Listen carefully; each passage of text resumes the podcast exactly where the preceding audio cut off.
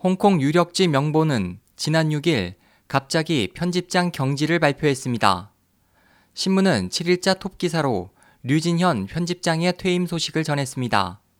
이유를 명확하게 밝히지는 않았으나 신문 측이 지난 가을부터 방송국 개설 신청을 둘러싼 홍콩 정부의 대응을 계속 비판했기 때문인 것으로 일부는 추측하고 있습니다.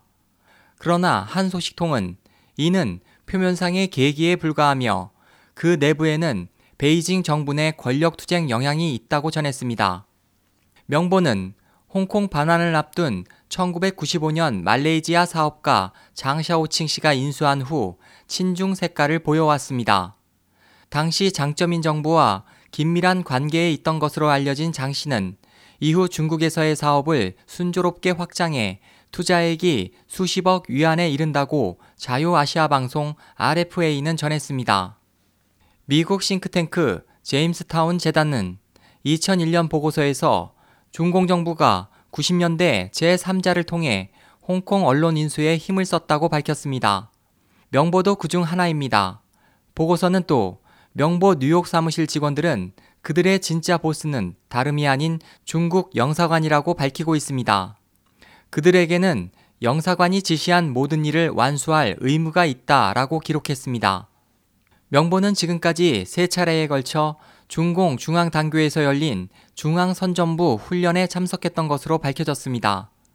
이 훈련에는 명보 외에 아주주간, 문해보, 대공보 등 친중 매체들이 참가하고 있습니다.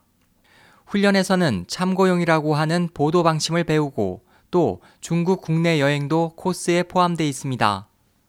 전 명보 칼럼니스트 수건 씨는 명보에 이전부터 베이징 정부의 자금이 흘러들고 있다며 몇 년 전부터 명보는 크게 명성을 떨어뜨리고 있다. 많은 언론인들이 기고를 중단하고 있다고 말했습니다. 명보의 인사 문제는 지난해 중반부터 흔들렸습니다.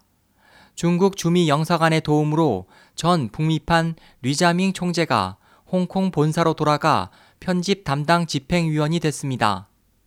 류 씨는 장점 인파가 명보에 보낸 감시인이라는 정보도 있으며 이번에 경질된 류 편집장과의 사이가 나쁘다고 알려져 있습니다. 한편 명보는 지난해 말 중국 권력의 최정점 시진핑 지위 안정이라는 제하의 기사를 게재해 장파의 분노를 샀습니다. 속 사정을 잘 아는 소식통에 따르면 류 편집장이 보시라이 사건의 배후에 있는 공산당의 권력 투쟁에 그다지 정통하고 있지 않은 점이나 류 편집장이 최소한의 저널리즘을 관철하고 싶었던 것이 그 원인입니다. 공산당 정부의 홍콩과 해외 중국어 매체에 대한 침투는 이전부터 보도되고 있습니다. 경제적 이익을 미끼로 현지 사업가를 매수해 그 사업가를 통해 매체를 지배합니다.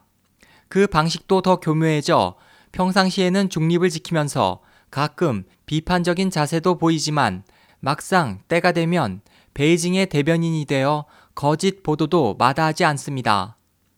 이러한 미디어로 흘러가는 정보의 상당수는 공산당 측에 의해 조작되고 있습니다.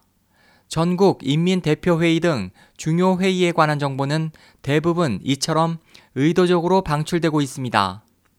한편 티베트 문제와 파롱국 문제 등 중공이 눈엣 가시로 여기는 그룹과 관련된 보도에 대해서는 일체 입을 다물고 신화사 보도를 전제하거나 중국 정부계 보도와 같은 논조를 보이는데 그치고 있습니다. SOH 희망지성 국제방송 홍승일이었습니다.